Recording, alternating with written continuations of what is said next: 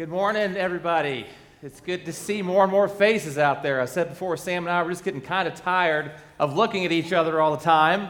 So it's great to have all of you here.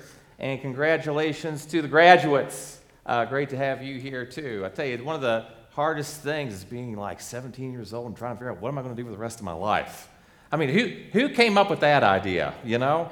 Um, but great to see everybody here. And again, take a moment today and uh, since we're about to celebrate Memorial Day, I think it's a great idea for all of us to just pause and thank God for those men and women who laid down their lives so that we could be sitting here this morning, not necessarily in the condition we would prefer, but that we can even be here doing what we're doing. So, um, how would you like to have a shoe thrown at your head? I'm guessing all of you would say no. But you may recall a few years ago, uh, President Bush at the time was at a press conference. And a man came up, stood up rather, and he took one shoe off. He yelled something. He threw it at the president's head. He dodged it. It was a pretty good move. If you've not seen the video, you should check it out. And then he took off his second shoe and he threw it at the president's head again. He dodged that one. And before he knew it, he had an entire security detail that jumped on top of him he ended up with a broken arm. He spent three years in prison for pulling that little stunt. You see, you just can't go up to a head of state like that and think you can just do whatever you want to do. And not only are these people protected, but their vehicles are protected. I remember whenever I was working for the Navy, I did some work on uh, the presidential helicopter. I actually was getting on board and running some test equipment. But what no one told me that day was that I was going to be escorted all day that I was there by an 18 year old with a shotgun over his shoulder, even to the bathroom. I, this guy was with me wherever I went. Now, why is that? You see, we do not approach these people, these heads of state, on our own terms those terms are dictated for us. And they have protocols and they have lots of security and they're kept behind lots of walls and things that are bulletproof. Because there are bad people in the world that would do bad things if they had the opportunity. Now, think about this just for a moment. If there was no sin in the world, if there weren't people prepared to do those bad things, then all of these measures would not be necessary. But because there's sin in the world, these measures are absolutely necessary. And that sin changed the relationship that we have with those leaders, and it changed the relationship that we have with God. You know, there was a time when God walked face to face with mankind, there was no distance there. There was no space that was needed. God walked and had face to face conversations with Adam and Eve until sin came into the world. And when sin came into the world, it separated man and God. So the approach to God after the fall in the garden became completely different than it was before. Now, what I want to talk about this morning is that question How then do I approach a holy God? How do I approach a God with the sin distance that has been placed there? The passage I want to look at today comes from Hebrews chapter 9. We'll be looking at Hebrews chapter 9, verses 1 through 10. And if you would please stand with me for the reading of God's word. Hebrews chapter 9, verses 1 through 10.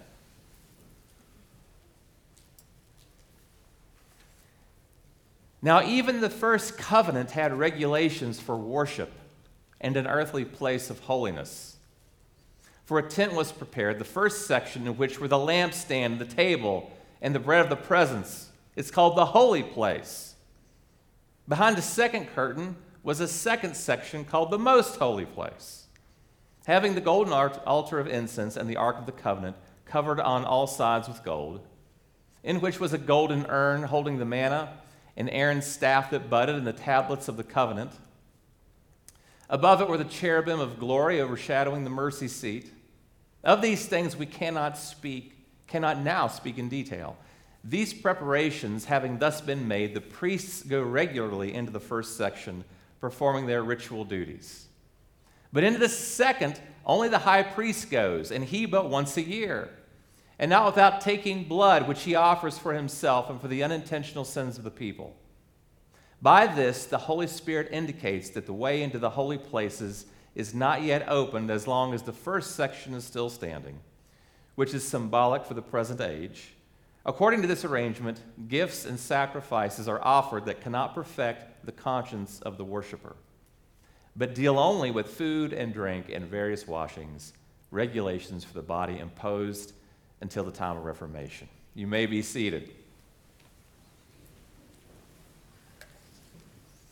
So, we're back in the book of Hebrews.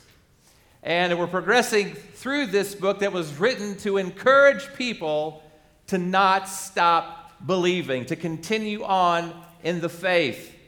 And the author of Hebrews is making strong arguments from the Old Testament. And last week we saw that there were two covenants. There was an Old Testament covenant that was rendered obsolete by a new covenant, a new agreement between God and man, a new arrangement, a new way to approach God, a different way of doing things, a totally different way of doing things that required a shift in the mindset of the recipients of that letter from the author of Hebrews. And this morning we're seeing all of these different regulations and ceremony. And I know some of you are reading that, hearing that, maybe thinking, what in the world are we going to do with this this morning? All of those things that detail these Old Testament practices that were necessary because of a new way, or rather, an old way of approaching God. So this morning, I want to look at this text like this and answer that question. We'll take a moment and look at that old covenant worship that was described. As a matter of fact, you heard the author say it. He didn't want to go into detail about it right now. And then we'll talk about what does this old covenant worship teach us? I believe there's actually at least three lessons we can learn from this old covenant worship. And then finally, we'll talk about well, how do we then approach a holy God? So let's start out then with this old covenant worship described. And you heard in the text this description of the old style of worship. And the author was describing this thing called the tabernacle. For a long time, the Israelites wandered in the desert. And there's replicas of this that are built in certain places. This is the outside. You see that outer um, cloth fabric that would be taken up and rolled up, and whenever they traveled, they would take it with them. And then there was a, a, a, a altar there uh, where burnt sacrifices could be made. And there was a laver there where, where water was to, to wash yourself.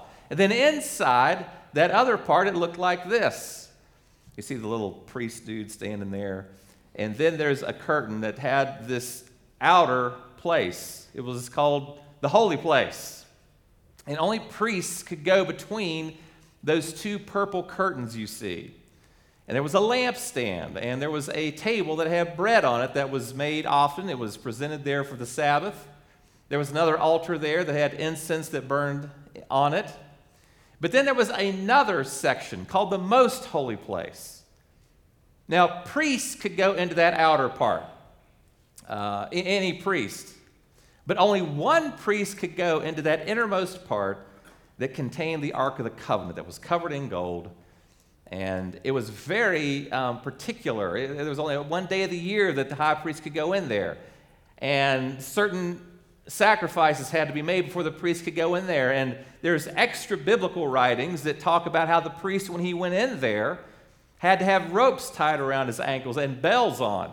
Because if he came in direct sight, if he looked directly onto what was called the mercy seat, the top of the Ark of the Covenant, he would be struck dead, and nobody else could go in to get the guy. So he'd have to be pulled out of there by those ropes attached to his ankles. I'd be a little nervous going into that place. But in that most holy place, you were going into the physical presence of God on earth. This is what worship looked like under the old covenant. And you've got to wonder what went through the minds of the Israelites at times having to go through this. Um, now, the Hebrews that were hearing the author talking about this, they would have been like super familiar with it. Uh, that's why he kind of seems to just pause uh, to say, I'm not going to go into a lot of detail about this right now, but he lays that all out there for them. And then look what it says at verse 5 at the end. You know, again, of these things we cannot speak in detail. Because his main point is to set up this contrast that he's going to be making between the old way of doing things, which he is getting to right now, but then he'll be talking about the new way of doing things towards the end of chapter 9. So he talks about the place, but then he moves into the regulations of worship. And he said, you know, you had priests, and priests alone could freely enter that first area of the tent. They had all kinds of duties they were doing in there, again, presenting the bread. And, and then it says in verse 7 But into the second, only the high priest goes, and he but once a year, and not without taking blood, which he offers for himself and for the unintentional sins of the people. You see, a sacrifice of blood had to be made for those sins that were unintentional, those but I didn't mean to sins. And actually, in the Old Testament, it details what those sins were like. It could be something like failing to give all the truth if you were in court. Just an incidental sin. But see, even with those unintentional sins, there were consequences. Even the little things we may say that nobody meant to do there was a penalty that had to be paid. And the high priest took care of this when he would go into that most holy place. And again, he was the only one that could do it. Now, why is the writer going into all this? Why is it so important that he lay that groundwork, making this brief description of Old Testament worship? He's doing this because he wants to show the weakness of it that it was incomplete. And if we go back to verse 1, look at how he describes this place. He says, Now, even the first covenant had regulations, for worship had an earthly place of holiness. So that's important because that actually has a negative connotation to it. It was an earthly place of worship. Heaven came down and touched the earth in this one spot, but it was still limited. He's saying it was earthly. And then in verses 8 through 10, there was this continued list of things that were inferior about this way of doing things. By this, the Holy Spirit indicates that the way into the holy places is not yet opened, as long as the first section is still standing. That is to say, that the Holy Spirit had limited access to the holy place. The average person could not even get into the building. Only priests could get into the front part. Only one priest could get into the, the most holy part. So there's very limited access. Then it continues in verses 9 and 10, which is symbolic for the present age. That all of that was symbolic of something better that was to come. They were just symbols. And not only that, but the old system was inadequate to meet our very deepest needs. We could never have a deep and intimate relationship with God under that, that old system of doing things. And both we and God desired that intimacy. This was all just to symbolize something better that was to come along. I do believe this old system, though, has at least three lessons that we can learn from it. Three things we can learn about God from this. Um, one is that God desires us to approach Him, He desires this. He wants that relationship with us. As a matter of fact, uh, the, after the fall in Genesis, in those first few chapters, the rest of the Bible is about the restoration of the relationship between God and man. So he desires that. He took time to show his people how they would gain access to him. And then, secondly, we see how that, that God details how to approach him. There's a lot of details to this. If you read through, I was talking to a guy last week that said he was reading through the book of Leviticus. It's like, God bless you. It is repeated law. And then the book of Deuteronomy, that, that name Deuteronomy means the second giving of the law. They're very long and detailed looks about what it took to conduct worship and to do life under this old covenant, this old agreement between God and man. Uh, excruciating, uh, those, those items we looked at, the tabernacle itself, if you look in the Old Testament, had excruciatingly detailed plans on how to build each and everything. The Ark of the Covenant had detailed plans on the, the dimensions and what it was to look like. It was excruciatingly detailed. And why is that?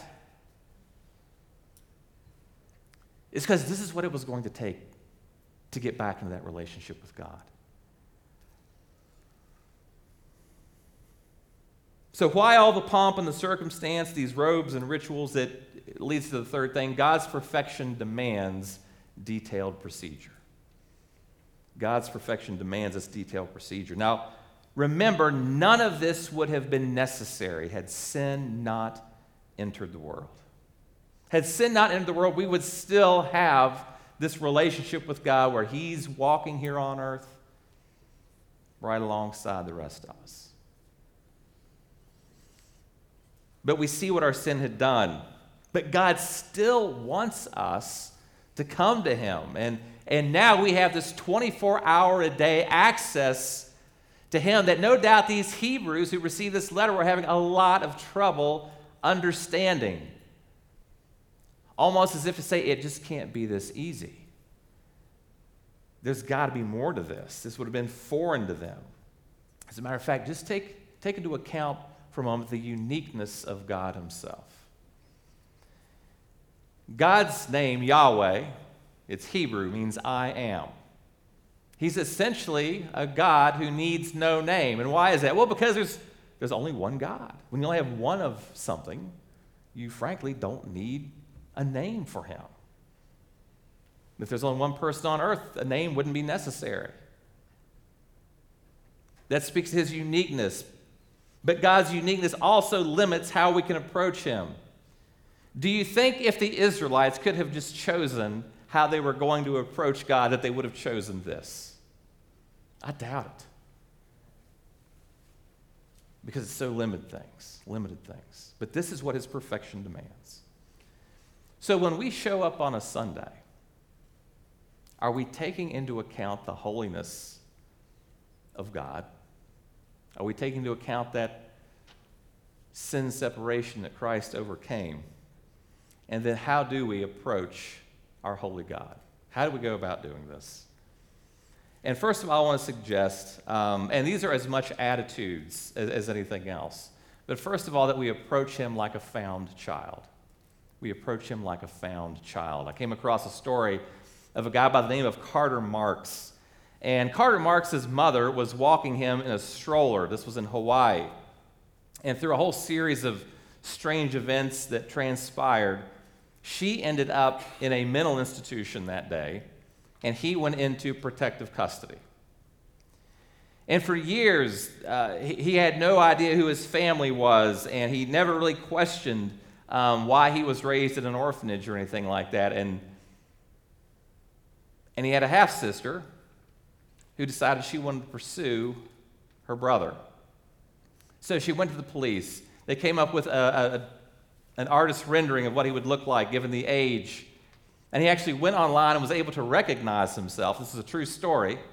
He recognized who he was, went missing on 1977, but then was found.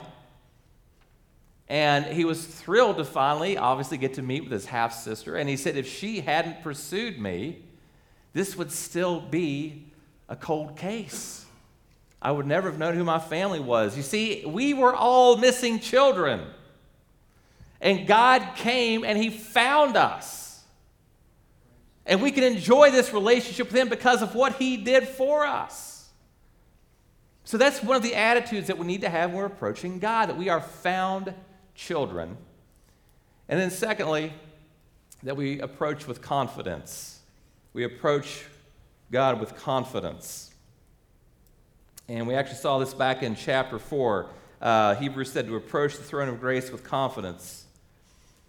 And you know, I thoroughly believe, I, have thrown this out there several times. No theologian has smacked me down for saying this, so I'm going to say it again.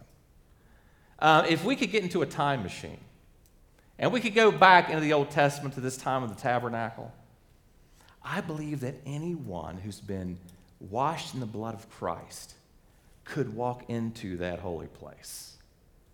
I believe that to be the case. We're living in this different agreement so we can approach this throne with confidence, unlike anybody that was able to before. But see, frankly, we're not really wired to do this. Because I believe we still struggle from time to time with whether or not we are truly forgiven for everything we've done. I love this quote. This is from Matt Chandler. He said, The litmus test of whether or not you understand the gospel is what you do when you fail. Do you run from God and go try to clean yourself up a bit before you come back into the throne room? Or do you approach the throne of grace with confidence?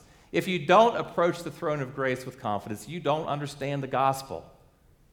You are most offensive to God when you come to Him with all of your efforts, when you're still trying to earn what's freely given. I mean, it's one thing to hear it, it's one thing to let this go into the ears. It's hard to get it down here. Man, I've struggled with self righteousness for a long time. I still struggle a bit with this idea that, you know, not one thing I do is going to make God love me any more than he already does. He showed his love for us when Christ died on the cross. If you've not trusted Christ as your Savior, if you've got any doubts at all as to whether or not you're in right standing with God, come meet me down here, please, at the end of the service. I'll put my mask back on. I'd love to talk to you about how you can enjoy this relationship with God that we're talking about. There's another guy by the name of Brendan Manning. Uh, I'm sorry, Brennan Manning. He, he became a, a minister, but he lived a really debaucherous kind of a lifestyle for a long time. And he once said that my deepest awareness of myself is that I am deeply loved by Jesus Christ, and I have done nothing to earn or deserve it. So we approach God with this confidence based on what Jesus has done for us, nothing that we've done. And then finally, we approach God with what I'm going to call a rhythmic holiness. A rhythmic holiness. Now, what do I mean by that? You know, a term holiness is not one that we throw around a lot. I was talking to Melissa yesterday, and I said, if I were to tell you that so and so was holy, what would you think of that person? And she said, well, first of all, how do we know that they're holy? Which is a good point. But it's just not really an adjective that you want to stick on somebody. And, I think that there's, frankly, we talk about holiness, there's a lot of negative ideas that pop into your mind. It's like, well, this person's probably not too much fun, you know, if they're holy. It's just a long list of things that they don't do, right? Well, they're not drinking too much. They're not getting drunk. They're not having, they're, they're not, it's this and that and this, that, that they're, they're not doing. Uh, and, and I don't think I've ever referred to somebody as holy. And th- there's also this repetitive nature to it.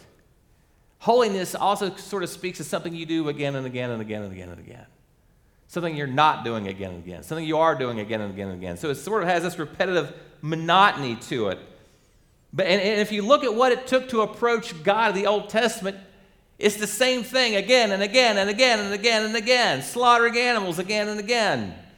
The priests going into the holy place again and again, year after year, for a long, long time, millennium. And the natural, reac- the natural reaction is to say this is monotonous. However, monotony is not necessarily a sign of a lack of vitality or life. You see, you can just watch my son and you can see this. He recently, I've been sitting in a chair reading to him, and then he at some point likes to go and treat my leg like it's a trapeze. He does a flip over it. And if I pull my foot back, he said, No, more, daddy. More, daddy. Or we'll do this thing where he sort of climbs up me and does a backflip. And he never, I'm, I get tired of this before he does. So there are rhythms that are life giving if they're the right rhythms. And I think this quote from one commentator says it very well. The turn of the seasons, the beating of a heart, the revolutions of the earth, the year to year march through decades of a committed marriage. All are signs of life that can never be labeled dull. God seems to like rhythms, and we must join him in the rhythm of holiness, drawing near, living in a monotonous submission to his will. Jesus reflected perfectly this type of holiness, a wholeness of life centered on the perfect and beautiful will of God. See, that's what I'm talking about, about this rhythmic holiness. You know, coming to church. By the way, I saw a very inter- interesting statistic uh, last week that about a third of people who came regularly before this virus started are describing themselves as either not knowing if or when they'll ever step foot back into an auditorium. There's a hesitancy to step back into that rhythm of holiness. But yet, that's exactly what we're called to do. And yes, we do have to be proactive and we're thinking about what we're singing and we're thinking about the text. It's very easy to just sort of, you know, check it off. Well, I got that done for today. That's not the monotony that God is giving us. That's a monotony that's in us, that's not outside of us. So, Live with that rhythmic holiness. Don't grow weary in doing good. And putting this all together, approach God with confidence and a rhythmic holiness. Approach God with this confidence and this rhythmic holiness. And, and, and this world that we're in right now, you know, it's a prelude for what's to come. There's things that we legitimately love and enjoy, and there's times on earth when we may even say to ourselves, maybe it's the best Christmas dinner you've ever had with your family. Maybe it's the best holiday. Maybe you're in the middle of doing whatever it is that you really, really love. And there's this thought that you have in your mind man, I wish this would not end. I want to leave you this from J.I. Packer. He said, Hearts on earth say in the course of a joyful experience, I don't want this ever to end, but it invariably does. The hearts in heaven say, I want this to go on forever, and it will. There can be no better news than this. Let's pray together. Almighty God, what a joy and pleasure it is to live in the rhythms of holiness that you have given us. God, you create day after day. The universe and the earth continue only because you have willed it to be so. Lord, you put your breath in our lungs and we sing praises to you. Bless us this day. Let us see beyond the monotony as we have perceived it and see you, seek you, find you. And we ask this all in the name of Jesus, we pray. Amen.